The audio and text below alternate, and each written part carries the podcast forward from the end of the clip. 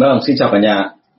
À, xin chào tất cả các anh chị và các bạn à, và chào mừng các anh chị các bạn đến với à, buổi thứ 30 của tôi à, về chủ đề là quản lý bán hàng và kỹ năng bán hàng.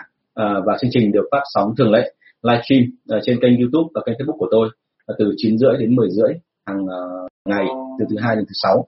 À, buổi ngày hôm nay thì à, chúng ta sẽ có một số cái chủ đề mà khá là và xin phép là không để cho anh chị đợi lâu nữa mình sẽ vào nội dung luôn ngày hôm nay. Vâng, chào anh Võ Nguyễn Thắng nhé, chào Đặng như Minh, chào tất cả mọi người. À, câu thứ 272, hôm nay là buổi thứ 30 rồi và chúng ta đã đi đến câu thứ 272. Còn rất nhiều câu hỏi thú vị khác nữa bởi vì hàng ngày mà khi tôi học với cả các cái học viên của tôi cũng như các buổi support các cái lớp học online, tôi vẫn được nhận thêm các câu hỏi rất thú vị và tôi là lồng ghép vào đây cả một số câu mà tôi nhận được trong lớp học nữa bởi vì những câu đấy nó nó rất là gần gũi với cả cuộc sống hàng ngày của chúng ta. Vâng, chào bạn Lê Đắc Quốc Thắng. À, câu số 272 sếp em lâu lâu học được kiểu quản lý mới là lại về bắt bọn em đổi sang kiểu mới để phát triển thị trường. Giờ em anh em đang chán lắm rồi doanh số thì không tăng. Em nên làm gì ạ? Em là phó của sếp. Thế thì uh, câu chuyện đưa ra ở đây là như thế này là uh, bao giờ cũng thế là thông thường là mọi người rất hay muốn học thêm những kiểu mới.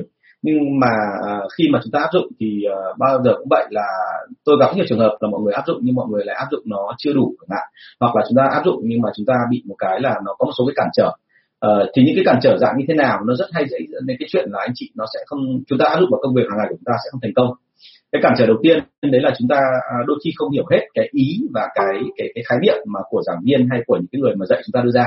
Tức là chúng ta hiểu rằng là cái bối cảnh đấy là áp dụng vào là cứ nhiều người lại kiểu tin một cách gọi là hơi gọi là là là, là, là tâm linh quá tin theo kiểu hơi triệt để. Thành ra là uh, xảy ra tình trạng là mọi người cứ đi và tập trung hết sức vào cái chuyện là làm bằng được cái đó thì thôi nhưng mà thực sự mà nói là trong hoàn cảnh của chúng ta chưa chắc đã giống với cả cái hoàn cảnh mà có thể là giảng viên người ta uh, người ta nói. Thế nên cái phần này là một phần mà nó chúng ta cần phải tìm hiểu thêm.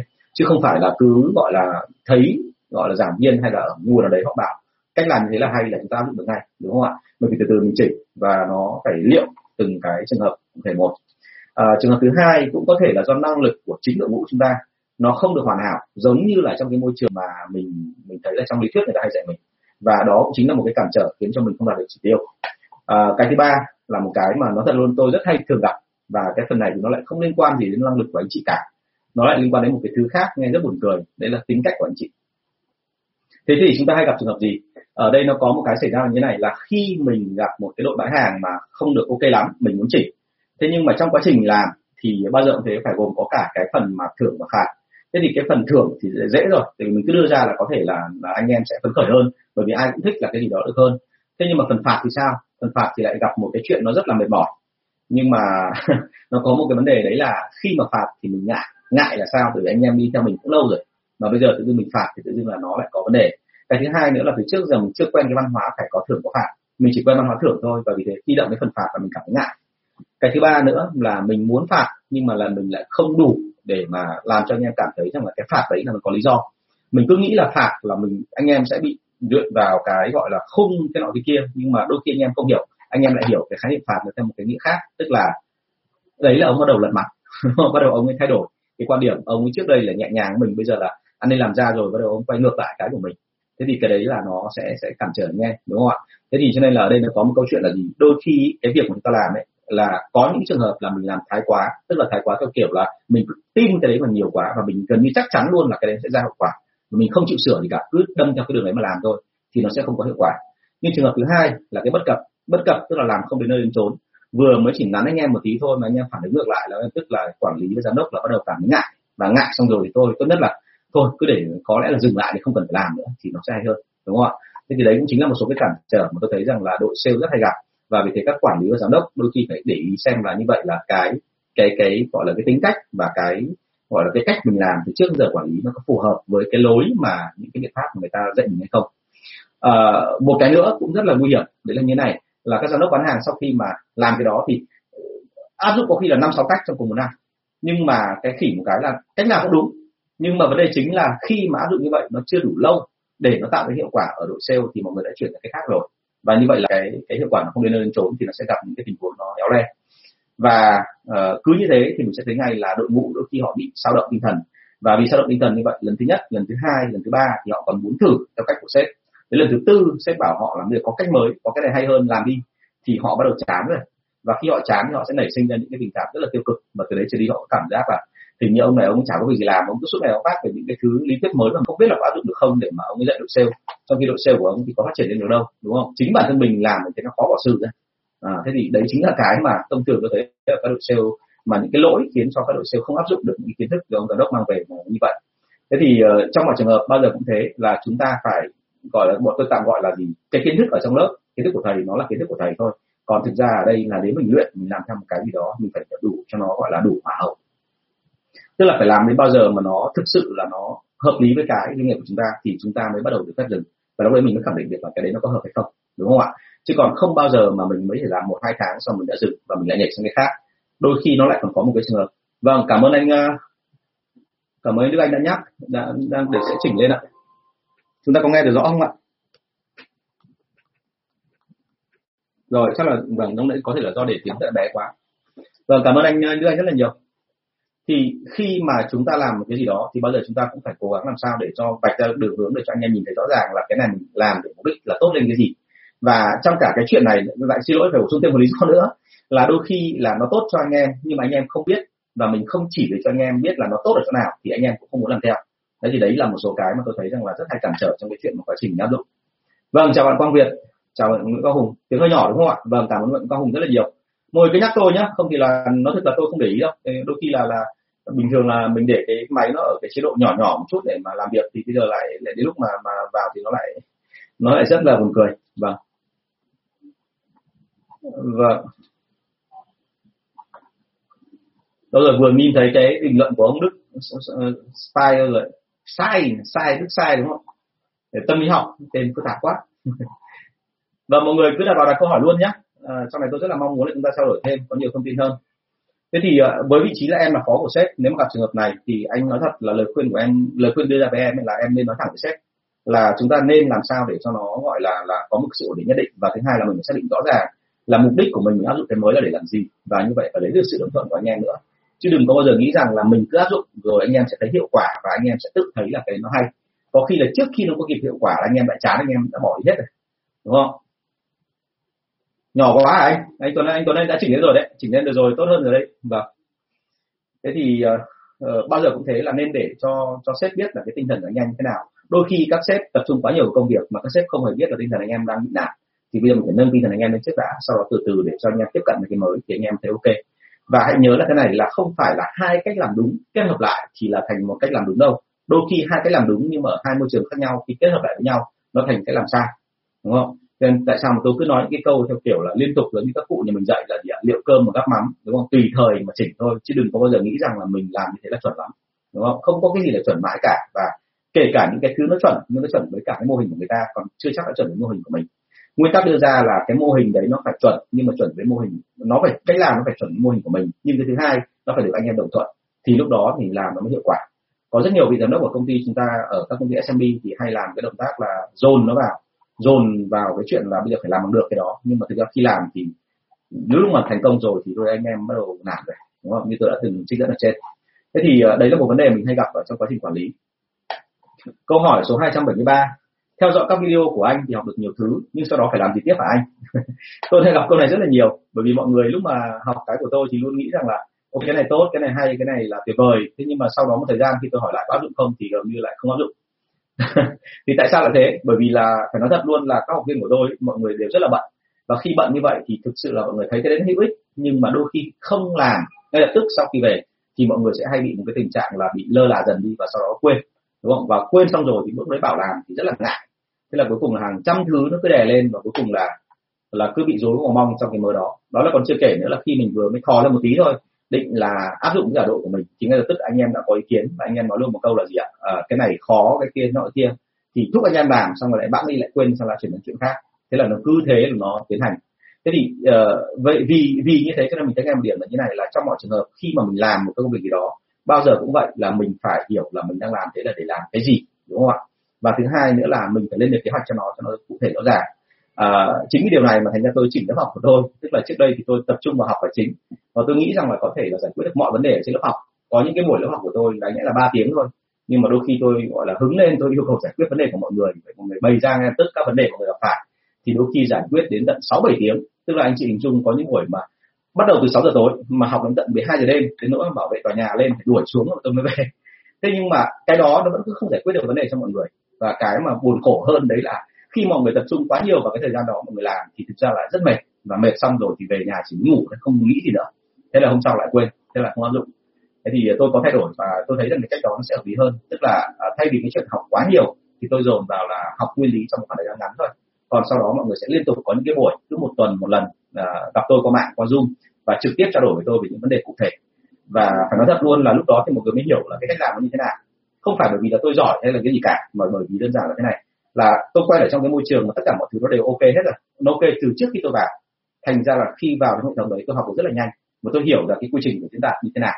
Và tôi trải qua tất cả những chuyện đó, tôi biết chắc chắn là hành động đó nó sẽ dẫn đến cái kết quả đúng. Thế nhưng mà mọi người học một điều mới, thì mọi người lại áp dụng vào một cái môi trường mà nó không hoàn toàn hoàn hảo, giống như công ty kinh doanh. Tức là công ty SMB của chúng ta còn rất thiếu rất nhiều thứ, còn rất nhiều thứ làm nhàng và nó không có hiệu quả. Thì trong cái bối cảnh đó, mọi người lại cứ gặp hết trở ngại trở ngại khác sau rồi mọi người làm, mọi người chưa hoàn toàn tin, bởi vì mọi người chưa làm đấy bao giờ cả. Thế là vừa làm vừa dò dẫm. Mà lúc dò dẫm xong rồi thì đôi khi vì bận, không có thời gian để hỏi. Thế là thôi cũng bỏ qua luôn. Thế thì cái cách của tôi bây giờ mới thì nó hiệu quả hơn. Tức là hàng tuần mọi người hỏi câu hỏi cho tôi. Đặt câu hỏi hoi và thậm chí nếu cần post tài liệu lên, tôi yêu cầu trình bày rõ cả cơ chế ra, trình bày rõ cả những cái đã làm ra. Và lúc đó thì tôi sẽ nói luôn là cái này thì nên chỉnh như thế nào để cho nó phù hợp. Và lúc đấy mọi người phát hiện ra là những cái thứ tôi nói, hóa ra là nó thực ra không phải quá khó nhưng cái quan trọng là lúc làm ấy, thì phải có một cái người nào đấy gần như cầm tay chỉ việc thì mới ok. À thế thì cái việc ở đây đưa ra là thế này là cái nghề sale của chúng ta ấy, nó rất khác biệt ở chỗ này. Chúng ta không thể nào dựa vào một cái quy trình chuẩn của một công ty liên doanh mang sang sau đó mình cứ tiếp nhau được được mà thành công. Mà cái quan trọng ở đây là mình phải hiểu được cái cốt lõi của cái quy trình đó để sau đó rồi chỉnh sửa làm sao may đo làm sao cho nó phù hợp với công ty hiện tại của mình. Và cái đó mới là cái mà gốc rễ. Bởi vì chỉ có như thế thôi thì mình mới tạo ra được một cái quy trình một cái cấu trúc của riêng mình và không giống ai cả và chính cái sự không giống ai này nó mới phát huy hết được những cái năng lực bên trong. Thế thì cái việc ở đây đưa ra là anh chị phải thường xuyên làm bài tập và anh chị liên tục phải có câu hỏi. Ví dụ như là cũng không cần phải tham gia lớp học của tôi một cái rất đơn giản thôi là một cái chuyện cực kỳ bình thường là uh, anh chị hãy làm sao mà lên đây đặt câu hỏi livestream trên livestream của tôi. Bởi vì là cái câu hỏi này nó sẽ giúp chúng ta cùng đào sới sới các vấn đề. Và đôi khi có thể câu trả lời của tôi nó chưa chắc đã mang lại cái câu gọi là một cái cái yêu cầu mà tức là cái cái mà anh chị mong muốn nhưng nó khiến cho anh chị nhìn thấy cái góc độ của vấn đề dưới một ánh sáng khác, đúng không ạ? Và mọi người đây cũng comment, cũng có ý kiến này nọ vào cái câu hỏi của anh chị. Thì lúc đấy anh chị nhận ra được là à vấn đề của mình nó nằm ở đâu. Chứ còn bây giờ mà mình cứ nói là theo kiểu là cứ, gọi là, làm một phát là ngay tự thành công thì không đúng. Đúng không? Tôi không bao giờ tin vào những cái thứ như vậy, bởi vì bản chất của tôi là tôi đã bị thất bại rất nhiều rồi. Nên tôi phát hiện ra là học thì học cái nguyên lý thôi, nhưng áp dụng thì nó phải linh hoạt. Bởi vì ở Việt Nam mình thì nó không giống bất cứ nước nào khác ngày xưa tôi đi họp mà các giám đốc bán hàng của P&G chỉ cần sang đến Singapore thôi là tôi ở ờ, tôi thấy là cái quan điểm đấy nó khác hẳn rồi. Và họ không họ không hình dung nổi tại sao mà ở Việt Nam mình nó lại có những cái hình thức có những cái mô hình kiểu như thế. Thành ra lúc này mà mình làm ở Việt Nam mà mình lại cứ ngồi mình tìm cách là làm sao copy đúng cái mô hình của cái đội đấy hoặc là một cái công ty to mình về mình làm là mình chết. À, thế thì ờ, trong các buổi mà livestream từ buổi 1 đến buổi 29 thì anh chị đã nhìn nghe thấy tôi đã phân tích thì có rất nhiều vấn đề như vậy rồi. Tức là khi mà chúng ta nhìn thấy một cách nào đó làm đúng thì mình phải chỉnh sửa, mình phải nâng lên đặt xuống, mình phải gia giảm cho nó phù hợp với cái quy mô của mình là một, với cái năng lực thị trường của mình là hai, cái năng lực đội ngũ sale của mình ấy. và cái thứ ba là giai đoạn phát triển thị trường của mình, chứ không thể nào mà mình căn theo cái khác được và hôm nay tôi xin phép bổ sung cho anh chị thêm một cái, giống như cái câu một tôi vừa trả lời trên đấy đấy là tính cách của chính chúng ta, tính cách của chính người quản lý và giám đốc, thì họ là thuộc tính cách gì, thì nó phù hợp với cách làm như thế nào có những cách làm rất quyết liệt nhưng có những cách làm thì nó lại rất là du di rất là dĩ hòa vi quý từ từ nó không nhanh. Đấy, thế nên là phải tùy từng cái một và bản thân một tôi thì tôi cũng rất là quan trọng về chuyện này. Bởi vì cái người đứng đầu dự án cái người mà quản người định hướng cho tất cả mọi thứ nó nó nó phải như thế. Họ phải nhìn ra được vấn đề. À, câu 274 sao cái tình huống này giống của tôi đấy bạn thăng tiền là như thế này khách của em rất chuối. Hôm vừa rồi gọi cả em và nhân viên của đối thủ vào phòng bảo em và bạn ấy là trao đổi với nhau bên nào giảm giá thấp hơn cho công nợ lâu hơn thì sẽ được bán cho công ty của ông ấy. Bạn kia máu quá hứa hẹn giảm giá tới mức lỗ luôn. Em có nên làm tương tự không ạ?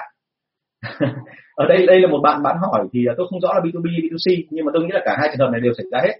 Thì uh, đấy là như thế này là uh, thường xuyên là cái người mà mà mà, bà mua hàng của chúng ta ví dụ như một đại lý hay một nhà phân phối lớn họ biết cái uy thế của họ ở địa phương đó cho nên họ luôn luôn là tranh thủ để họ khiến cho chúng ta phải đưa thêm cái lợi ích cho họ. Bằng cách là làm sao? Tức là họ yêu cầu chúng ta là gì? Tôi, cái mời anh Tùng và sau đó tôi mời một anh anh Đức chẳng hạn, vào đây. Hai anh cùng ngồi nói chuyện với nhau, đúng không? Trước mặt tôi. Và thậm chí nếu cần nữa thì tôi pha cho ông trà hai ông uống trà ông uống đi, xong rồi hai ông chiến với nhau. Còn tôi đi chỗ khác. Đi chỗ khác để làm gì? Để hai ông mặc cả đi, xem là ông nào đưa cho tôi cái khuyến mại và cái ưu đãi lớn hơn thì tôi mua. Thế là hai ông đấy sẽ tranh giành nhau, và nếu như mà không đề phòng thì xảy ra một tình huống vô cùng đau đầu. Đấy là một ông tự dưng là chấp nhận là lỗ lỗ xong rồi thì cứ thế là đi tiếp đi tiếp đi tiếp đi tiếp đúng không ạ? Ờ. À. vâng anh Tuấn nhá tí nữa chắc là sẽ xin phép gọi điện cho anh. Vâng chưa chưa hề biết chuyện này nữa vâng. Thế thì uh, khi mà chúng ta gặp những cái hiện tượng như vậy thì mình sẽ thấy ngay là gì? Nếu như mình đi theo cái đối tượng bên kia thì mình sẽ rơi vào tình trạng là đúng lại là lưỡng bại câu thương cả hai thằng cùng chết. Mình giảm thêm thì thằng kia lại giảm thêm nữa. Và sau cùng thì ở đây chỉ có một đối tượng ở lợi thôi là cái người mua và người ta được lợi rồi thì người ta có, chắc chắn là chung thủy với mình không? Thì lại cũng không phải. Người ta chỉ sau một thời gian nữa, có thể là hai người đấu với nhau xong, người ta lại phân ra là cái người thắng ở trong cái cặp đấy lại đi đấu ở một thằng khác, lại cũng một thằng đối thủ nữa đến. Hai thằng lại ngồi với nhau, lại đấu tiếp xem thằng nào mà, gọi là, chết nhiều nhất, đúng không ạ? Thì ông ấy sẽ mua. Và phải nói thật với anh chị là tôi đã gặp những trường hợp mà nó còn quái gở đến cái mức độ mà như thế này.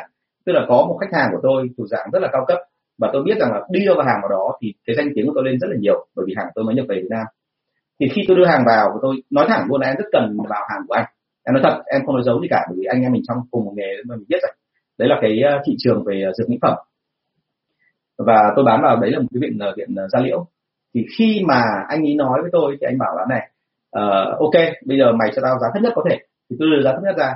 Ngay lập tức anh bảo luôn là cái giá này vẫn chưa phải giá thấp nhất. Tao biết là trên thị trường có cái giá thấp hơn thì tôi nói luôn là em đố anh ấy, bây giờ anh cứ kiểm tra trên thị trường xem có hàng nào mà có cái gọi là hóa đơn chứng từ mà lại rẻ hơn hàng của em thì em đảm bảo luôn là em còn mua em em có thể là mua lại của anh anh còn kiếm lãi ở trên cái chuyện bán cho em thế là ông ấy bảo là mày về cứ suy nghĩ đi. Thế thì uh, tôi suy nghĩ xong và hôm sau tôi nói thẳng luôn là bây giờ này nhá để cho anh làm tin em nói thẳng luôn anh cho anh biết luôn cả cái giá gốc của em được. Và nếu cần em cho anh xem luôn cả chứng từ hóa đơn luôn để anh anh khỏi băn khoăn. Thế nhưng mà ông xem xong chứng từ hóa đơn ông có tin rồi mà anh chị hình dung đến hôm sau tôi gọi điện lại mà giọng ông nghe rất niềm nở và tử tế. Tôi tôi thấy hơi lạ đấy, thì ông ấy nói tôi câu như thế này. Là ok Tùng ạ anh biết là mày nhập về là giá 52 nghìn rồi à 62 nghìn rồi. Nhưng bây giờ bởi vì mày muốn đưa hàng vào đây và anh nói luôn mày đưa hàng vào đây là mày có lợi đấy nhá. Bởi vì mày đưa hàng vào đây có lợi là sao? Tức là mày được trưng bày ra ở một cái chỗ rất là đẹp và mày sẽ có uy tín và mày sẽ thấy là gần như thay vì cái chuyện là mày phải quảng cáo thì mày đưa hàng vào đây hàng của anh trôi ra ngoài rất là tốt. Cho nên anh đề nghị mày một câu như thế này là giá mà nhập vào là 62 thì bây giờ mày bán với anh là giá 58 đi. Coi như là 4 nghìn đó mày lỗ nhưng mày dùng cái đó để làm tiền dùng cái tiền đấy để làm quảng cáo. Thế thì đến đoạn này là giống hết những cái trường hợp của bạn ở đây. Tôi nghe đấy xong mà tôi bắt đầu đại khái là tôi bài hoài hết cả chân tay tôi biết ngay là ông này như thế là cũng hơi quá rồi. Và cuối cùng là tôi dừng lại chỗ nào. Tôi nói thẳng luôn một câu là anh ạ thế em không làm được. Và em rất là mong làm việc với anh nhưng mà kiểu này thì khó quá cho em thôi. Và ông không cần tôi luôn. À, thế thì cái câu chuyện đấy đưa ra để mà nói với bạn một câu thôi là thông thường một khi gặp khách hàng quá đáng mà mình chiều họ một lần thôi, họ sẽ lần tới lần thứ hai và sẽ không bao giờ họ dừng lại cả. Thế cho nên ở đây, thực sự mà nói là nếu như bây giờ mà mình cứ bị một cái ông mà ép mình lại nhượng bộ, thằng kia nó nhượng bộ lỗ rồi, mình lại nhượng bộ lỗ hơn, thì hai thằng đấu nhau và hai thằng cùng chết. Cho nên cái câu chuyện của tôi đưa ra ở đây là sao? Nếu như phải tôi, thì tôi sẽ làm cái động tác này. Thường thường đối tượng nào hay có hành vi này, đấy là đối tượng mà khách hàng loại lớn và họ biết uy thế của họ và thậm chí đôi khi là họ trả cần hàng của mình đâu. Và bởi vì họ không cần hàng của mình lắm, cho nên họ cứ ép thử chơi chơi như vậy nếu ai đồng ý với họ thì họ sẽ lấy cái lợi dụng đó, lợi dụng cái cái tiền lãi đó để họ làm. Bởi vì họ có lợi mà, trả tội gì cũng làm đúng không ạ? Nhưng mà ai mà không làm với họ thì họ cũng chả cần, để họ có một đống hàng khác. Cho nên quan điểm của anh đưa ra là một khi họ đã không cần mình rồi thì mình cũng không cần phải quá cố kiết câu chuyện đưa ra ở đây, thậm chí anh có thể thái độ rất là dứt khoát, rõ ràng. Tức là vẫn vui vẻ niềm niềm nở thôi. Nhưng mà đứng dậy và em cảm ơn anh, nhưng mà chắc là em không tham gia cuộc thi đấu này, đúng không lúc nào anh cần anh gọi em? Thì đôi khi có những cái hành vi của chúng ta trong cái lúc đó mà mình thể hiện ra cứng rắn như vậy thì người ta lại tin và người ta lại có cảm giác là à đấy, thằng Tùng này nó bán hàng là có nguyên tắc và sau đó rồi thì họ nể mình về cái đó. Bởi vì đã rất nhiều trường hợp rồi, tôi bán hàng theo một cái kiểu là cái sản phẩm của tôi nó nó là tốt nhưng mà trên thị trường chưa chắc nó đã tạo được khoản lãi lớn như bằng các hàng khác. Thì tôi thấy một điểm là nếu như mà tôi không tạo được cái khoản lãi lớn bằng các hàng khác thì tôi phải dành lại cái đó. Ưu thế của tôi nằm ở cái chỗ là tôi tạo được thiện cảm với người ta. Tôi có một cái gì đó nó gần gũi hơn với người ta. Tôi hiểu người ta hơn đối thủ cạnh tranh của tôi. Và như thế là tôi thắng. Thế thì đấy là chính là câu chuyện mà của hãng lớn đánh nhau với hãng, hãng nhỏ đánh nhau với hãng lớn. Và tôi giành được cái ưu thế thị trường và nhờ cái đó. Vâng chào bạn anh Nguyễn Văn nhé. Có câu gì mình cứ đặt câu hỏi luôn nhé. Tôi rất muốn trả lời câu hỏi trực tiếp của mọi người. Nó khá là vui thế thì ờ, với khách hàng ở trên vẫn quay trở lại câu chuyện của bạn, thì tôi nói luôn là tôi sẽ dừng và tôi không làm nữa. Và tôi nói thẳng luôn là em từ nay chắc là em sẽ khó kết hợp được với anh, đúng không? Mà tôi sang để tôi tìm ai, tôi tìm những đối tượng khách hàng nhỏ hơn. Còn tất nhiên là trong một số trường hợp thì tự dưng là trên thị trường nó lại không có quá nhiều đối thủ, không có nhiều khách hàng, mà chỉ có một hai khách hàng thôi, thì mình lại phải cân nhắc, đúng không? Và đến lúc đó rồi thì phải cân nhắc là sao? Chịu lỗ trong vòng bao lâu để sau đó có lãi? Hay là thậm chí xin lỗi? Là bởi vì ngay cả một vài khách hàng cuối cùng nó cũng không thể nào mà nó tồn tại được với mình thì tốt nhất là sao ạ? Rời thị trường đấy đi sang thị trường khác. Chứ còn làm cái thị trường cái kiểu như thế này thì nó cứ đánh nhau đến tận bao giờ mà không có mồm có mũi ra thì thôi. Thì thì chúng ta không để làm gì cả đúng không? Thế đấy, đấy là câu chuyện. Và vì thế cho nên là sao? Đừng chia khách hàng chuối mà khách hàng chuối đây bởi vì họ được quyền. Thế còn chúng ta cái cư xử của chúng ta như nào nó sẽ giải quyết được cái vấn đề là người ta coi mình là gì. Đó. Thế thì đấy là cái vấn đề mà anh nghĩ là em nên, nên giải quyết theo hướng đó. À, câu số 275 hãng của em nhỏ hơn đối thủ mà họ còn khuyến mại giảm giá sâu hơn hẳn bọn em. Làm sao để cạnh tranh được ạ? À, bao giờ cũng thế là khi mà hãng đối thủ mà nó lớn hơn thì bao giờ họ cũng dùng uy thế. Một trong những cái vấn đề mà tại sao hãng lớn họ hay có cái chuyện mà giảm giá được nhiều hơn so với hãng nhỏ là bởi vì một cái rất buồn cười đấy là bởi vì họ bao phủ rộng hơn. Và họ biết được cái số lượng họ nhập về là bao nhiêu và họ biết cái vòng quay của họ. Và đôi khi bởi vì càng lớn cho nên họ càng tính được cái mức mà gọi là luân chuyển hàng hóa của họ nó như thế nào và vì sự ổn định đấy, thành ra họ tính ra được là bề ngoài thì có thể họ lãi rất là thấp, chỉ có một hai phần trăm thôi. Nhưng mà chỉ một hai phần trăm đấy, nhưng mà vòng quay họ lớn, thì tự dưng là họ lại có hiệu quả hơn chúng ta. Còn chúng ta là hãng nhỏ, thành ra là một tháng chúng ta chỉ quay chưa đến một nửa vòng. Thì tự dưng là vì cái chuyện đó mà cái tỷ lệ lãi chúng ta thấp hơn nhiều so với đối thủ. Và vì thế cho nên là xảy ra một câu chuyện là họ sẵn sàng là đánh theo cái kiểu gọi là cạn đầu rào máng đánh để cho nó sạch bách đi.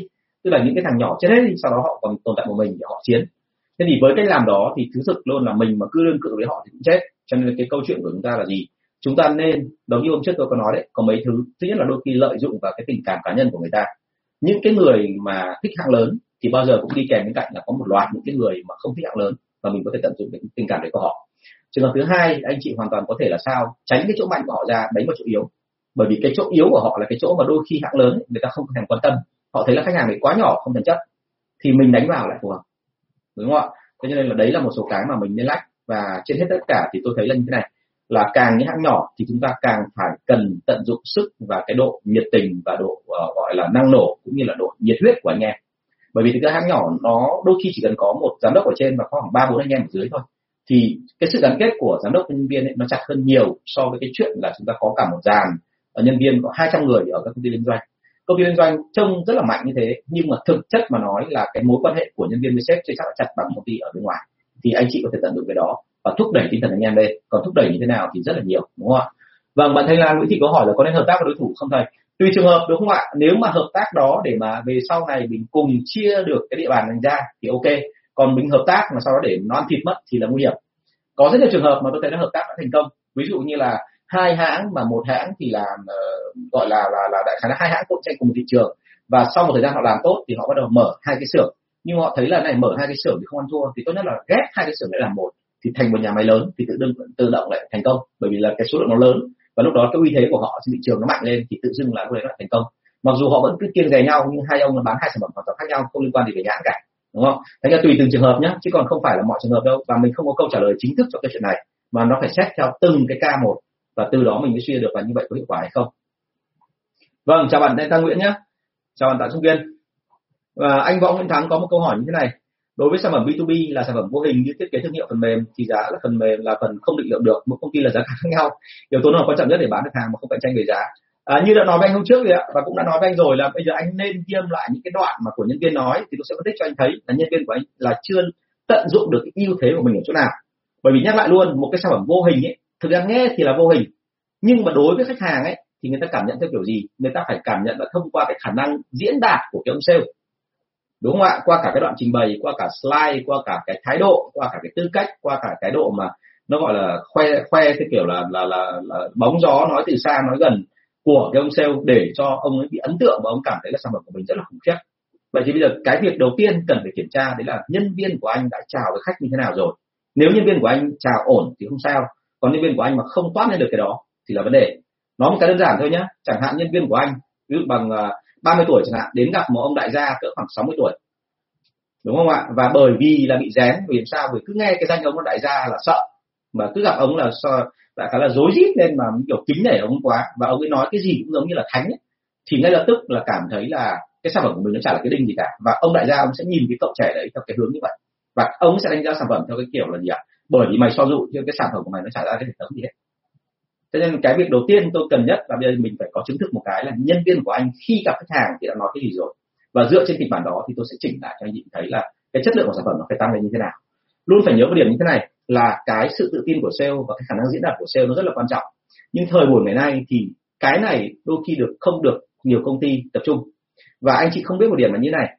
Tôi xuất thân từ hàng tiêu dùng và trong hàng tiêu dùng thì thực ra là bọn tôi có một cái kiểu là dạy gần như là úp sọt, tức là dạy theo kiểu là dập khuôn, tất cả mọi người giống nhau hết. Nhưng mọi người không hề biết một điểm là thực ra cái dập khuôn đấy nó chỉ diễn đạt trong một khoảng thời gian ngắn thôi. Tức là các bạn sale đấy bạn làm trong một thời gian, bạn quen rồi, bạn dập khuôn đúng như thế rồi, thì lúc đấy trình độ của bạn đi lên. Và khi trình độ đi lên rồi thì bạn làm gì? Bạn phải có cách riêng của bạn chứ, đúng không ạ? Và những người thông minh, những người giỏi thì người ta sẽ làm sao? Giữ vẫn đúng cái quy trình gốc như vậy, vẫn cái đúng cái form như thế, nhưng mà trên đó họ bắt đầu nhấn nhá thêm và khi họ nhấn nhá thêm thì cái nhấn nhá đấy nó mới thể hiện chất lượng của sản phẩm. Chứ đôi khi nó không phải là cứ nói đúng từng đấy tính năng mà theo cái kiểu là quy định của công ty nói từng đấy cái ra là người ta tin. Nhưng thành ra là về bản chất tôi thấy cái điểm như này, khả năng dùng từ, khả năng diễn đạt, rồi là cái tương quan lực lượng giữa hai bên để mà mình tính về cái chuyện là kỹ thuật hành vi và kỹ thuật tâm lý. Thì tất cả những cái đó ở các công ty tôi cảm thấy là người Việt Nam mình dạy hơi ít, đặc biệt công ty SME đặc biệt về những cái sản phẩm phần mềm. Có rất nhiều sản phẩm phần mềm của Việt Nam rất là hay nhưng mà người không biết đến bởi vì đơn giản là thông qua mấy ông kỹ thuật nói và ông kỹ thuật thì ông ấy toàn đưa ra từ chuyên môn thôi. Trong khi cái đội mà quản lý họ đâu có hiểu được cái đó. Đôi khi một ông giám đốc, ông nghe một cái thông tin về phần mềm, ông chỉ hiểu mang máng thôi và ông không dám hỏi thêm. Biết tại sao không ạ? Bởi vì đơn giản là ông ngại là ông cứ hỏi thêm thì tự dưng thằng bán hàng nó chê ông là rốt. Thành ra chúng ta phải học cái cách mà tư duy của họ và chúng ta phải nói theo cái cách mà khách hàng thích. Chứ chúng ta không bao giờ được phép nói theo cái cách mình thích. Đấy là vấn đề, đúng không ạ? Vâng chào bạn Hoàn Vũ, chào bạn Hoàng Tuấn Anh đấy, thế thì uh, vấn đề ở đây là sao? Tức là chúng ta bán một sản phẩm nào cao cấp thì anh chị nhớ nhé sản phẩm cao cấp có cao cấp hay không có tuyệt vời hay không thì nó là phụ thuộc vào cái chuyện anh chị diễn đạt chứ nó lại không phụ thuộc vào chuyện là sản phẩm thực sự của anh chị có hay hay không. Đấy là một câu chuyện rất khác. Thành ra là hãy nhớ là bán hàng hay không thì đến bây giờ sau khi mà tất cả các hãng mà về công nghệ về nền tảng nó gần gần giống nhau rồi thì thường thường nó phụ thuộc vào một yếu tố duy nhất thôi đấy chính là người bán hàng. Người bán hàng có đủ kỹ năng để khiến cho người nghe lắng nghe mình không? Đấy mới là vấn đề câu 276 anh tiếp nhận địa bàn lớn khi còn trẻ. Anh thấy ngại nhất điều gì khi đó? Và khó khăn nhất thực sự đối anh đối mặt là gì? À, thực ra khó nhất là vượt qua cảm giác của mình thôi. Bởi vì thực ra mà nói là hồi đấy tôi ở tình trạng là mới xuống địa bàn tôi không biết cái gì cả. Tôi hoàn toàn không biết cái gì hết. Thành ra là tôi mới chỉ có kỹ năng bán hàng thôi. Còn kỹ năng quản lý thực ra tôi mới chỉ qua một cái lớp gần như gọi là trắng nước hàng thôi chưa ăn thua sau đấy khoảng ba bốn tháng thì tôi được học một lớp ở bên Singapore thì tôi nó mới khá lên. Chứ còn lúc trước đấy là tôi bắt buộc tôi phải tự vận động. Ngồi đấy công ty gặp rất nhiều khó khăn và bọn tôi phải tự vận động. Nhưng mà thực ra sau này tôi nghĩ lại tôi thấy cái đấy là hay. Tại vì cái đấy nó đưa lại cho tôi rất nhiều cơ hội để tôi hiểu được bản thân tôi năng lực nó đến đâu. Vâng chào bạn thiên nhân đỗ nhé chào anh công. Thế thì uh, có hai thứ mà tôi rất hay ngại khi mà tôi mới vào ờ, nhận địa bàn đầu tiên. Đấy là một là tôi sợ nhất là có một số nhân viên giỏi hơn tôi. Bởi vì họ lớn tuổi hơn và họ làm này lâu rồi ờ, cái thời điểm đấy mà tôi mới xuống địa bàn tôi mới được huấn luyện có 3 tháng thôi. Và những người kia họ làm đến 10 năm 12 năm. Thì mới chỉ nghe qua cái thời gian làm việc thôi là tôi đã bắt đầu cảm thấy hơi rén rồi. Vì tôi sợ rằng là sống lâu lão làng như vậy thì gặp mình mình trẻ danh mới có 24 25 tuổi thì ăn thua gì đúng không ạ? Thế còn cái thứ hai đấy là tôi ngại làm việc với giám đốc nhà phân phối. Bởi vì là tôi sợ rằng là họ cũng ở trình độ cao mình và thực sự họ già hơn tôi. Con cái của họ toàn cỡ bằng gần lần bằng tuổi tôi. Thậm chí có nhiều người là gần đại khái là ngang hàng tuổi với tôi luôn mà bây giờ tôi lại phải xuống đó và tôi phải còn đe hẹn họ để họ phải làm theo đúng cái ý của tôi, đúng ý của công ty. Thì đấy là cả một cái trở ngại, đúng không? Thế nhưng mà sau đó rồi khi xuống địa bàn, tôi phát hiện năm điểm là hóa ra là hồi đấy rất là may là như này. Cái thời điểm tôi thực tập bán hàng thì địa bàn hà nội là nó phức tạp hơn nhiều, nó khó khăn hơn rất nhiều so với địa bàn ở dưới tỉnh. Tại vì các hãng cạnh tranh rất là mạnh và thứ hai nữa là bọn tôi thường xuyên là va nhau với cả một cái hãng rất là to là Unilever. Chứ còn xuống dưới tỉnh thì tôi cũng phát hiện ra là hóa ra ở đây địa bàn thứ nhất nó thưa hơn cái thứ hai nữa là mọi thứ ở đây nó cũng còn đơn giản hơn, nó chưa phức tạp quá như ở trên hà nội. À thế thì lúc đó là tôi cảm thấy tự tin hơn và tôi bắt đầu đi vào việc được. Và anh chị cứ hình dung như thế này, là hồi đấy tôi rất là cẩn thận. Tôi cầm theo một cái máy ghi âm nhỏ nhỏ. Tại sao tôi phải cầm theo máy ghi âm? Mọi người hay hỏi là sợ rằng là tôi có cái, gọi là, nhớ nhớ quên quên. Thực ra thì không phải, mà bởi vì tôi, thực sự tôi quên, nhưng mà quên vì cái gì? Quên không phải vì năng lực của tôi không nhớ được. Bởi vì lẽ rất buồn cười đấy là thế này, là tôi quên là bởi vì là trong cái lúc mà tôi nói chuyện với người ta thì tôi còn bận là phải thể hiện ra ngoài để mà che giấu đi những cái điểm yếu của mình. Thành ra tôi phải cầm theo cái cái cái băng ghi âm để mà ghi lại. Tại vì là lúc đấy là đang bận thể hiện ra ngoài thì làm sao mà nhớ được người ta nói cái gì, đúng không và mới xuống địa bàn thì ngay đầu tiên là một bà bà đã lôi xuống để mà, gọi là, dí mặt tôi vào một cái, gọi là, khách hàng rất là củ chuối, gọi là, chửi bới công ty rồi là chê bai công ty rồi nói này nói kia rất đủ mọi kiểu. Thì ngay buổi đầu tiên đấy là tôi đã vượt qua được cái kỳ test đó bởi vì đấy là một cái cuộc test mà theo kiểu rất là giang hồ thẳng khấu. Người ta lôi tôi xuống và người ta gần như là đã có tính trước rồi.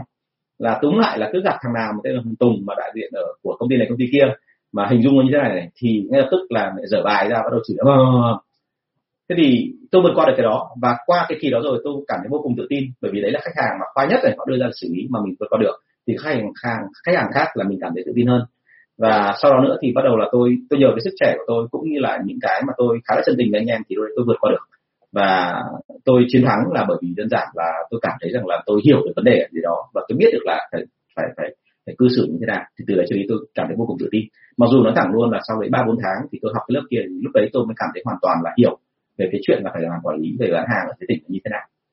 Thế thì uh, câu chuyện đưa ra ở đây là cái này là thông thường ấy, anh chị được bị dí vào một cái tình tình tình trạng mà nó vượt hơn cái năng lực của anh chị, thì ở đây là già hay non, tức là túm lại là người này là đủ cứng hay không nó phụ thuộc vào cái chuyện anh chị có vượt qua được hay không. Và đôi khi nó là cảm giác, chứ đôi khi nó lại không phải thần kỹ thuật. Chiến thuật, kỹ thuật đôi khi nó rất đơn giản. Thế nhưng mà cái cảm giác trong lòng mình là sao mình vượt qua được? Đấy mới là vấn đề. Và tại sao tôi vượt qua được? Vì tôi nói với anh chị là hồi đấy tôi đang gặp một cái khó khăn rất là lớn. Bởi vì gia đình tôi đang đang rất nhiều vấn đề, mà tôi cần muốn là là làm sao mà làm tốt được trụ lại vị trí này để kiếm tiền uh, hỗ trợ gia đình một phần thôi chứ không phải hỗ trợ hết. Thế nhưng mà tôi làm được bởi vì nó có sức ép như vậy. Thành ra là sau này mà tôi luôn có cảm giác là uh, tiếc cho các bạn trẻ sau này vì các bạn thông minh hơn tôi rất là nhiều các bạn giỏi hơn tôi rất là nhiều. Nhưng mà các bạn lại không có những cái sức ép giống như kiểu của tôi ngày xưa. Bởi vì nếu có sức ép như tôi ngày xưa thì lúc đấy mình mới biết được là mình là kim cương hay là đá. Chứ còn nếu như mà mình không có thì mãi mãi là có khi đến tận cuối đời các bạn vẫn không biết được là mình là người rất là giỏi nhưng mà không có môi trường để rèn luyện để trở thành tốt hơn thế đấy là cái mà tôi thấy là là rất phí thực sự là như thế. Tôi gặp rất nhiều cực kỳ giỏi luôn. Những cái cậu mà tôi có cảm giác là nếu mà cậu học một thì cậu giỏi hơn tôi gấp 10 lần. Mặc dù tôi đã mài ra trước đấy mấy năm mà tôi học cái đó nhưng mà cậu học giỏi hơn tôi nhiều. Chỉ thoáng thoáng thôi cậu hiểu ngay vấn đề. Còn tôi mãi sau mới hiểu. Kiểu như thế. Thế nhưng mà được cái là vì cái tính cách ấy, thành ra là mình mới ở lại được lâu với nghề. Thế thì câu chuyện là ở đây là như thế. Thành ra là đôi khi mình vượt qua bằng cái cái mà nó hơi lì lợm một tí thì mới ok cũng có thể là do thời gian trước là tôi ở trong lớp võ tập của tôi tôi đấm đá nó tệ nên là ăn đòn suốt nên tôi chịu được. Nhưng bây giờ vào trong nghề sale tôi chịu được một tí. Um, câu hỏi số 277 em tuyển quản lý ở một công ty liên doanh lớn về làm giám đốc nhưng thấy bạn ấy khá ì vậy là sao hả anh? À rồi câu chuyện liên doanh lớn vẫn là câu chuyện này thôi. À, mọi người khi thường thường ấy khi mà chúng ta làm công ty SME mình rất hay muốn là vâng chào anh Quảng. Vâng.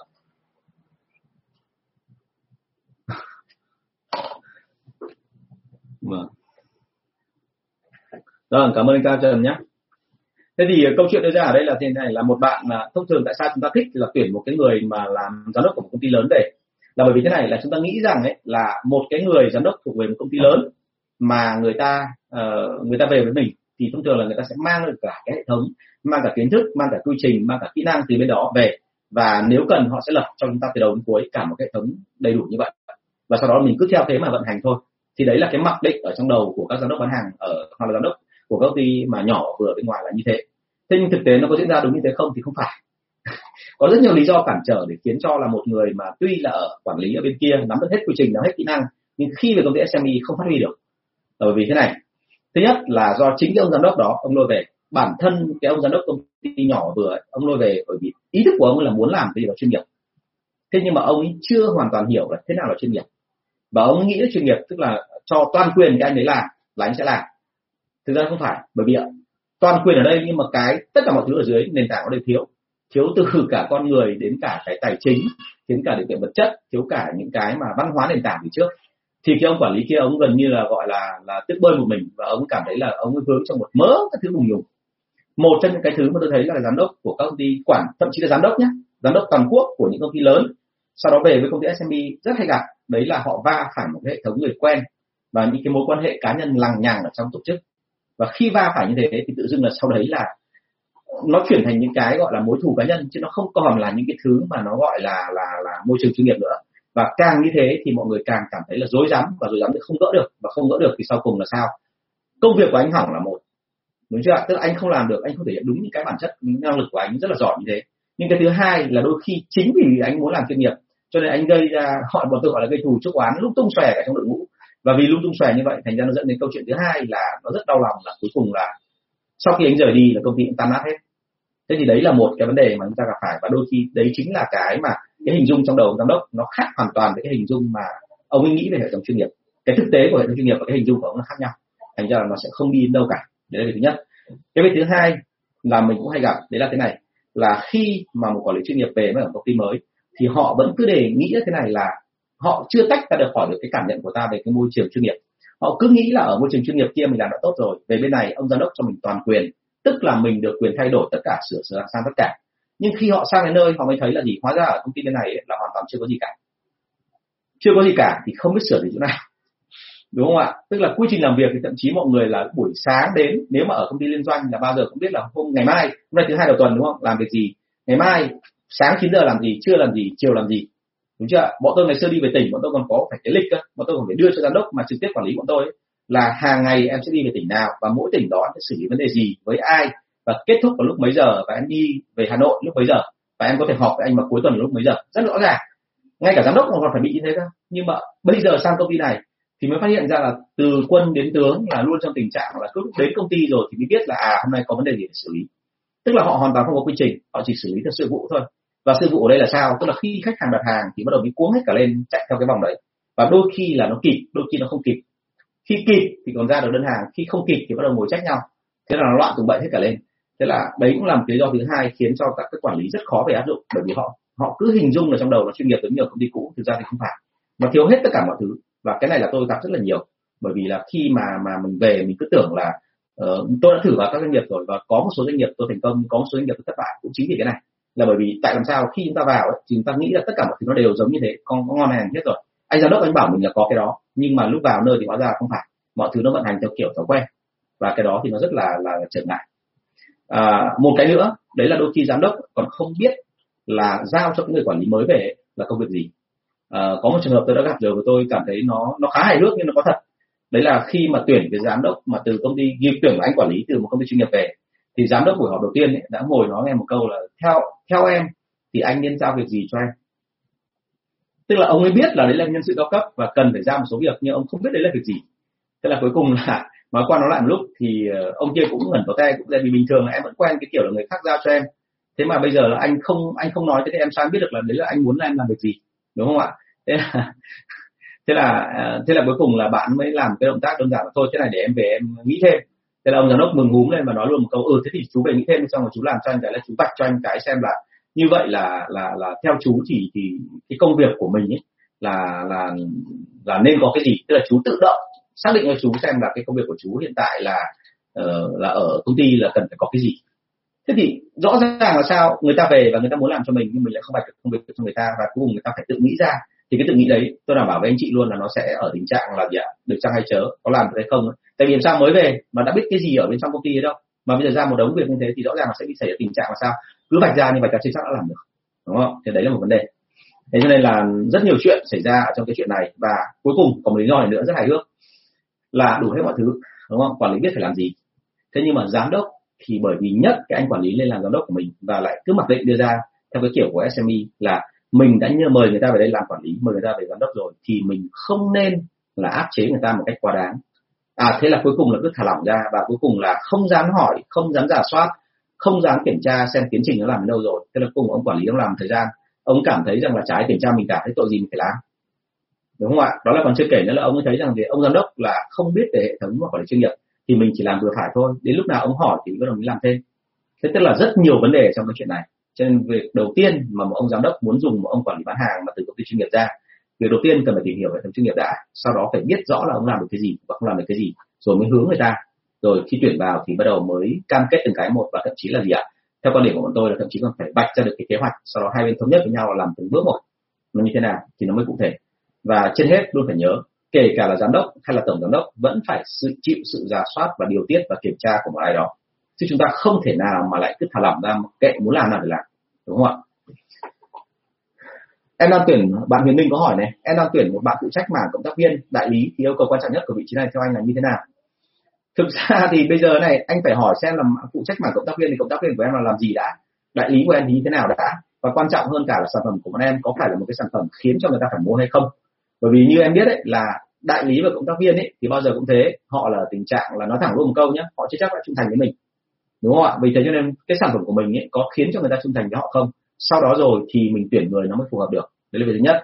Việc thứ hai là một bạn phụ trách mảng cộng tác viên và đại lý thì bao giờ cũng thế phải sâu sát. Tức là mỗi đại lý và mỗi cộng tác viên họ lại có một cái nhu cầu riêng. Và nhớ ở đây là em có hai đối tượng này rất khác nhau. Đại lý thì có thể là dùng tiền để trói người ta được, nhưng cộng tác viên thì không nhá. Cộng tác viên tại sao mà trên thế giới người ta bảo là thế này là đôi khi muốn thử xem cái khả năng tính lãnh đạo của một con người đến đâu đấy thì hãy để cho anh ta quản lý một số cái người mang tính là cộng tác viên hoặc là người gọi là tạm gọi là một cái sinh viên ngày xưa gọi là tình nguyện viên. Tại sao thế? Bởi vì tình nguyện viên là cái kiểu người mà sao ạ? Thích thì làm mà không thích thì không làm. Đúng chưa và vì thế cho nên là nếu mà chúng ta mà mà giao việc nào đấy cho một người nào đó mà mình cứ muốn là anh ấy làm ấy, mà mình không có cái nào để mà kiểm soát anh cả thì rõ ràng là cũng chả để làm gì cả.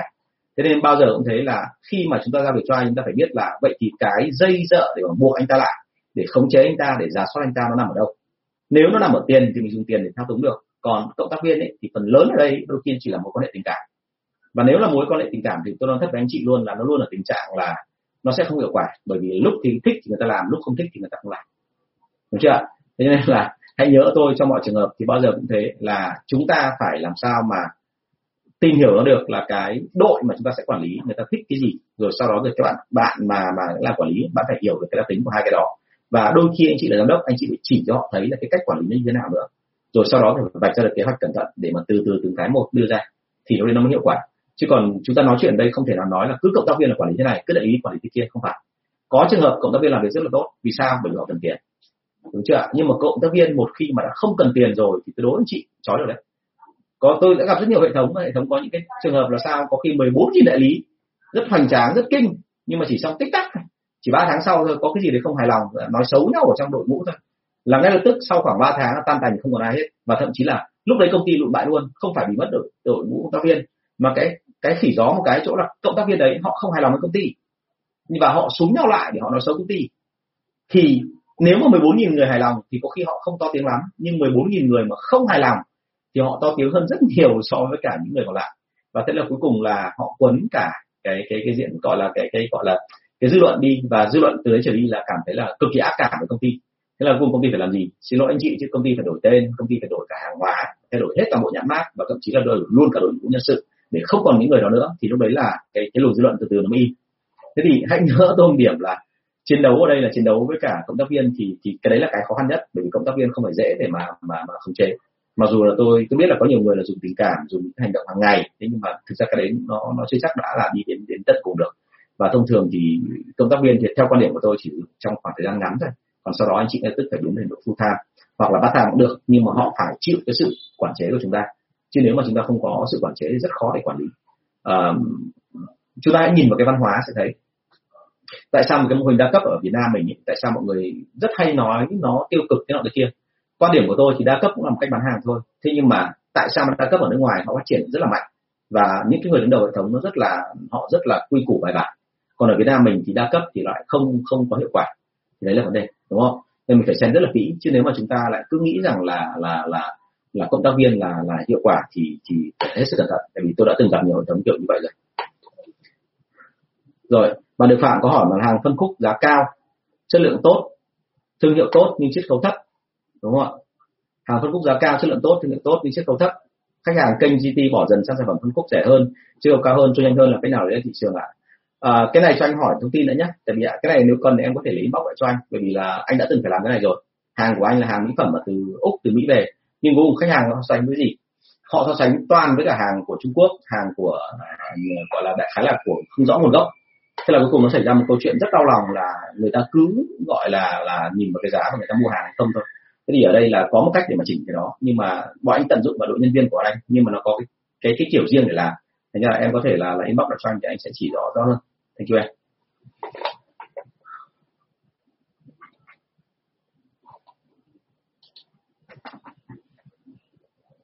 Chúng ta sang câu hỏi tiếp theo.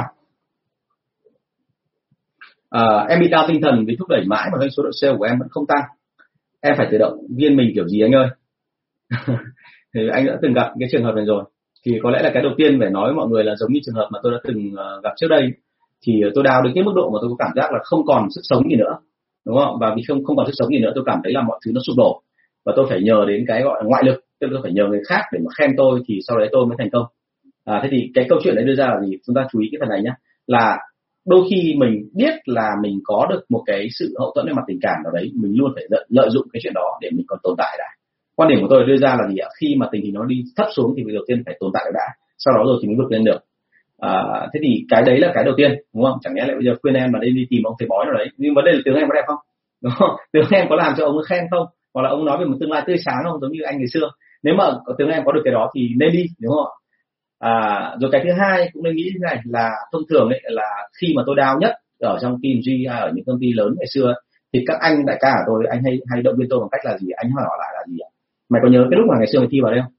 Bảo vâng em nhớ mày có thấy là mày có mày phải rất vất vả mới vượt qua được không? Bảo có mày có cảm thấy tự hào mới vượt qua từng ngày người từng kia người để vào bảo đúng ạ có em có tự hào. Ok đấy thế thì mày nhớ đến cái đó đi. Tức là người ta có một cái cách là gì? À, chúng ta nên nghĩ lại đến những cái thành công trong quá khứ chúng ta để động viên chúng ta. Bởi vì chỉ có chúng ta thôi chúng ta mới biết được là tại sao mình thành công ở trong cái lúc như vậy. Thì nếu như mình có những thành công đó mình nhớ đến cái đó thì mình sẽ có động lực để mình làm tiếp theo. Đúng không ạ? Bản thân tôi tôi luôn nhớ đến cái chuyện là ông sư phụ tôi vì ông sư phụ tôi là ông nhìn người rất là tinh và ông ấy vào tay tôi một hai lần thôi nhưng mà ông luôn nói một câu là như này là mày thì cả sức khỏe lẫn cả độ tinh quái mày đều đều đều kém hơn người khác. Nhưng ta thấy là trong lúc mày tập thì mày có một cái đấy là mày mày tập trung chú ý và thứ hai là mày không sợ. À thế thì lúc đấy tôi ngã ngửa ra hóa ra ông đọc vị tôi rất là nhanh. Ông chỉ cần chạm tay ông biết ngay là là tôi chủ loại tính cách gì. Thì nhờ những cái cá nhân như vậy mà tôi hiểu được là điểm mạnh của tôi ở đâu và tôi cứ lần dụ tôi đi và tôi cứ tiến lên thôi. Ờ, có thể nói một câu là như này à, giống như các anh bạn tôi đã từng bình luận ấy, thì thực ra nếu mà gọi là tôi là người giỏi nhất thì không phải tôi khẳng định với anh chị thế luôn. Nhưng có một cái thôi tôi khả là người khá là trì và khi tôi tiến công vào một cái lĩnh vực nào đó thì tôi ở lại đó đủ lâu thì tôi sẽ hiểu ra được cái cách làm nó phải như thế nào thì nó mới tiến công nó mới thành công. Và đó chính là cái mà tôi hay làm. Thế thì uh, cái ở đây đưa ra cho em là em nên làm sao mà tạm thời cho cái cái cái mình nó giải tỏa căng thẳng đã. Sau đó rồi thì hãy gọi là là là là tìm ra điểm mạnh của mình để phát triển. Và trong mọi trường hợp luôn phải nhớ là như này. Có lúc down thì có lúc up. Tức là có lúc đi xuống rồi sẽ có lúc đi lên à, có một cái hẹo nữa để em có thể đi lên nhé mà nghe cái này thì nghe nó hơi lạ. Ừ, có những lúc mà anh đã không còn một cái gì bố víu nữa rồi thì anh còn làm cái tiết mục thứ hai. Đấy là anh đào đến tận cùng luôn. Cho đào tận cùng luôn. Và thậm chí mình nghĩ luôn đến cái chuyện là như này là ok nếu mà xấu nhất thì mình làm gì?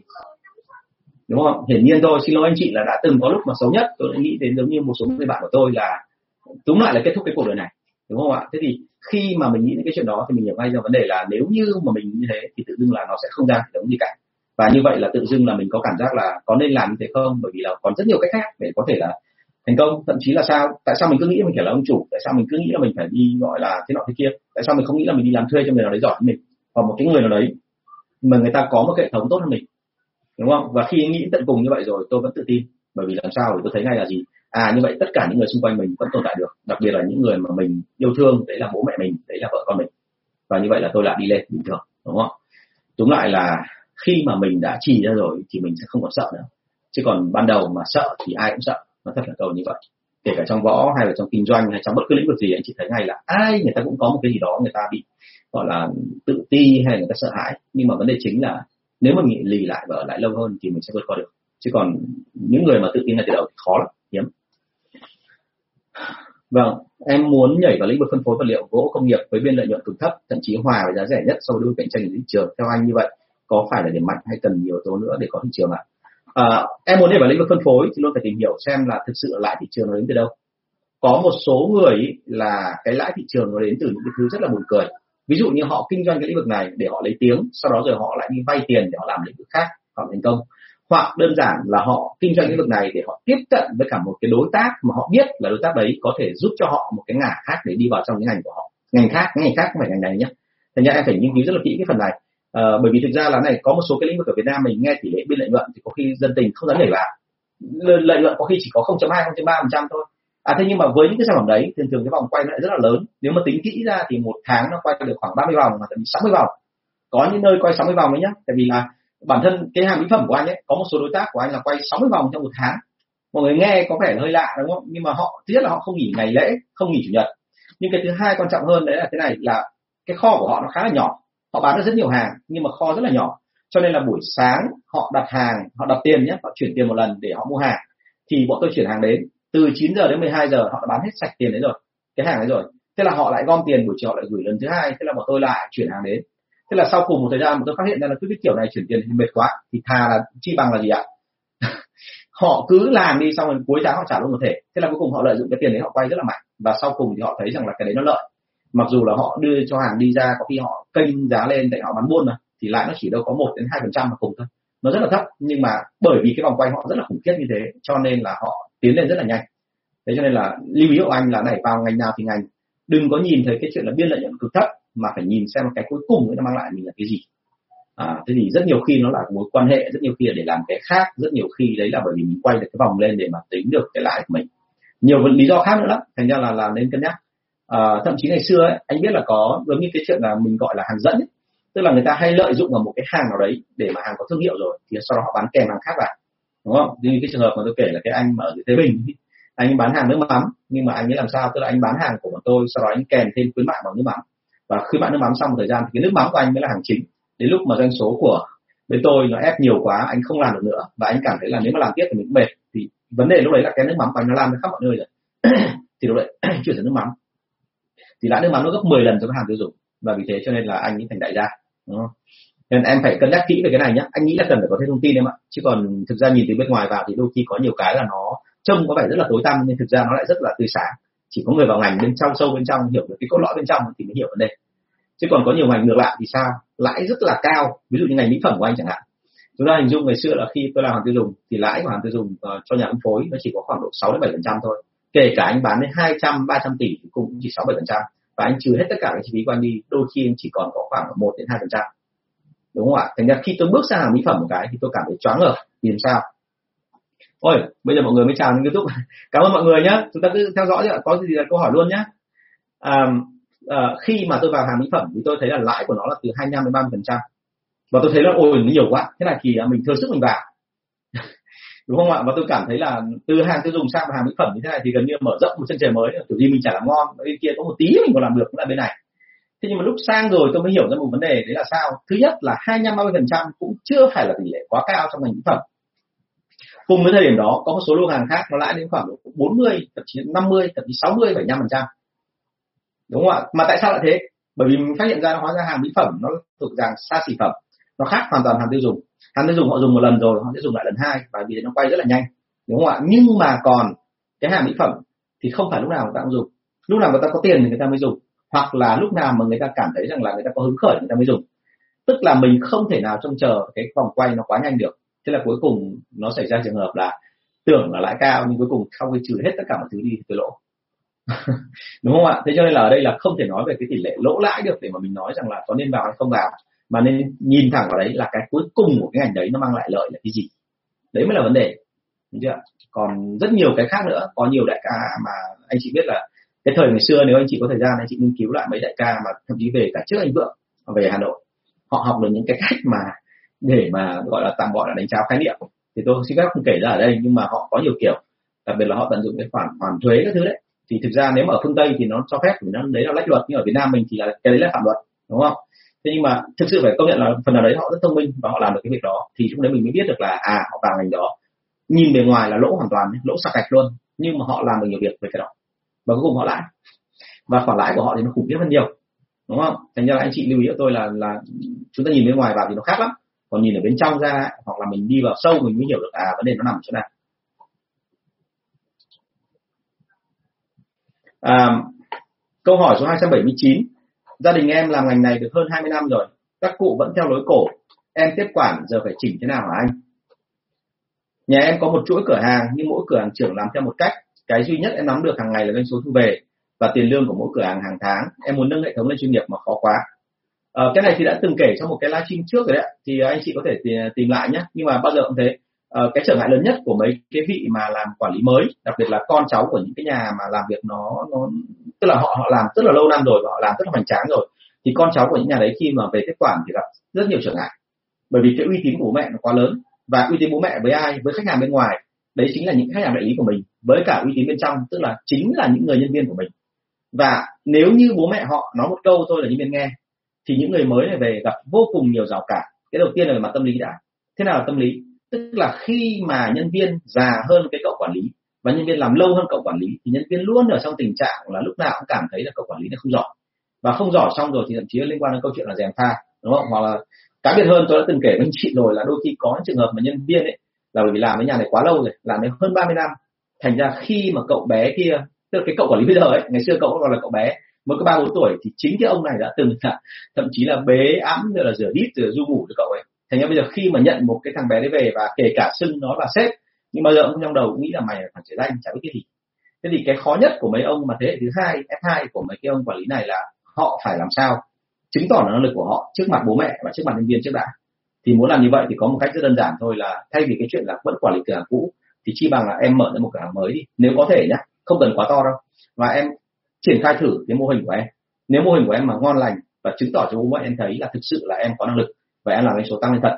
Tuy là cái cửa hàng này nó chỉ có 100 mét vuông thôi nhưng mà doanh số nó bằng hai ba trăm mét vuông ở những chỗ khác mà theo làm theo kiểu cũ.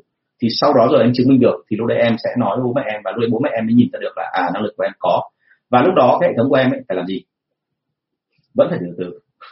Mà thay tí một tức là thậm chí là phải tác động đến người ta và đôi khi là phải thay đổi từ những cái chỗ nào mà đơn giản nhất. Sau đó dần dần, dần biến họ thành một cái xu thế là gần như không thể thay đổi được nữa. Thì lúc đấy là thị trường nó mới khá lên và lúc đấy là cả hệ thống nghe lời em chứ còn bây giờ mà bảo luôn là vấp một phát vào mà có một cái phát nào đấy thần kỳ, khiến cho cả hệ thống nghe thì khó lắm. Vâng. À ok. Hai tùng, khi chuyển sang ở trên youtube, bạn đăng hoàng quốc có hỏi một câu là khi chuyển sang ngành c mới thì ở vị trí quản lý chi nhánh, những điều quan trọng nhất cần phải nắm được là và hiểu những vấn đề gì đầu tiên em đang chuyển từ tài chính sang giáo dục.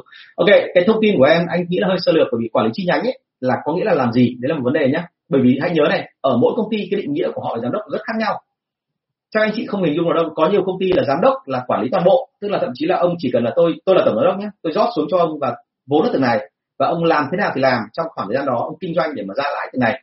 Tôi không quản lý tất cả những cái khác của ông tức là cả hệ thống dưới tỉnh của ông ông lo cả từ kế toán sang đến thủ quỹ sang đến cả giao vận sang đến cả hành chính sang cả nhân sự. Tất tôi giao hết và ông tôi không quan tâm. Đúng không? Nhưng mà hiển nhiên ở dưới đấy tôi vẫn cài cắm một vài người của tôi để tôi kiểm tra xem ông làm gì.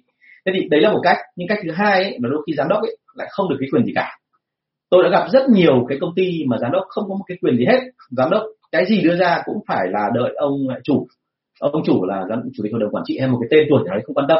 Nhưng mà ở trong hệ thống đôi khi nó không có lộ rõ ra mà ít khi người ta thấy ông ở đấy. Đúng chưa thành ra là câu chuyện đưa ra là sao? Tức là khi mà chuyển sang ngành mới mà ở vị trí quản lý chi nhánh, em phải xác định xem là em được quyền làm cái gì. Em có được quyền là set up những cái mà toàn bộ về cái hệ thống của em không? Từ nhân sự trở lên không?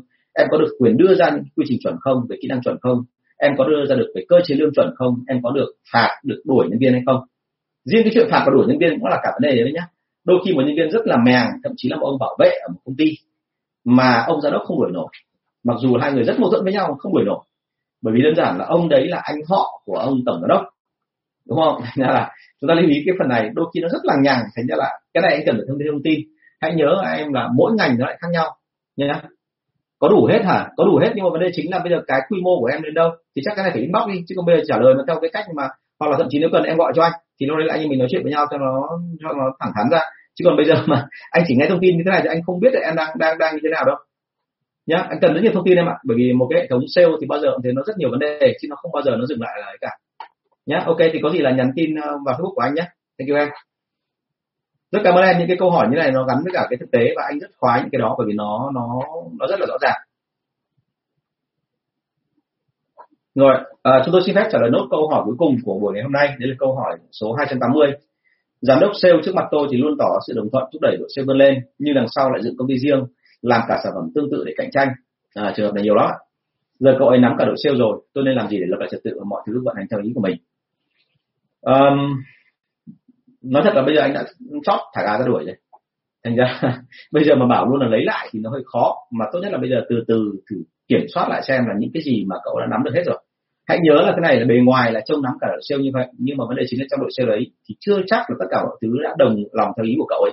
Tức là mình vẫn phải cạn đục khơi trong xem trong đội sale đấy, ai có thể dùng được, ai không thể dùng được.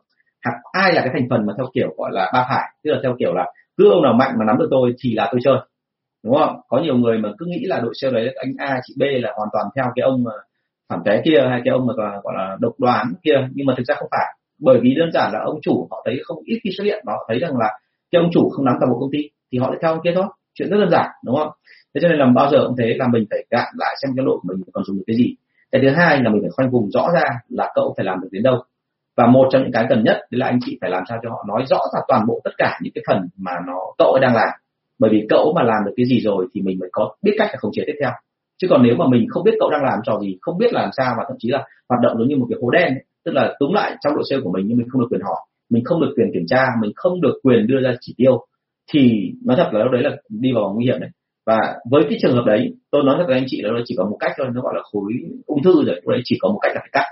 Nếu mà không cắt kịp là ngay lập tức nó lây sang toàn bộ các đội khác thì nó rất là nguy hiểm chứ còn thì ờ, trong từng trường hợp một thì từ từ mà từng cái một thì tôi mới mới, mới có thể là là, là là có cách nào đấy để mà có thể là chỉ thêm cho anh hoặc tư vấn thêm cho anh. Còn thực sự mà nói qua cái này tôi mới chỉ biết sơ sơ thôi rất là khó. Thì rất là mong là anh có thể là trao đổi thêm cho nó sâu hơn. Vâng. Vâng cảm ơn anh ca sĩ trần rất là nhiều. Vâng. À, vâng thì cái buổi ngày hôm nay đến đây là hết. Thì uh, rất là mong anh chị là tiếp tục gửi câu hỏi về cho tôi. Và một lần nữa cảm ơn các anh chị rất là nhiều về sự chú ý quan tâm của anh chị và tôi rất là mong là nếu có câu hỏi gì nữa thì anh chị liên hệ với cả à, tôi trực tiếp cũng được hoặc nếu không thì anh chị có thể liên hệ với cả em thắm là người hỗ trợ của tôi. Em thắm thì thì luôn luôn là sẵn sàng hơn bởi vì việc của em là như thế. Chứ còn tôi thì đôi khi lại lại bận một cái gì đó hoặc là bị lỡ đi. Thì uh, rất mong anh chị là là gửi thêm câu hỏi và chúng ta sẽ có những cái trao đổi thêm. Một lần nữa cảm ơn anh chị rất là nhiều. Và có chuyện gì nữa thì uh, đề nghị anh chị là cân tách với cả hotline của em Thắm. Số điện thoại là 077 576 2194 uh, cảm ơn anh chị và hẹn gặp lại vào buổi ngày mai cảm ơn chị rất là nhiều.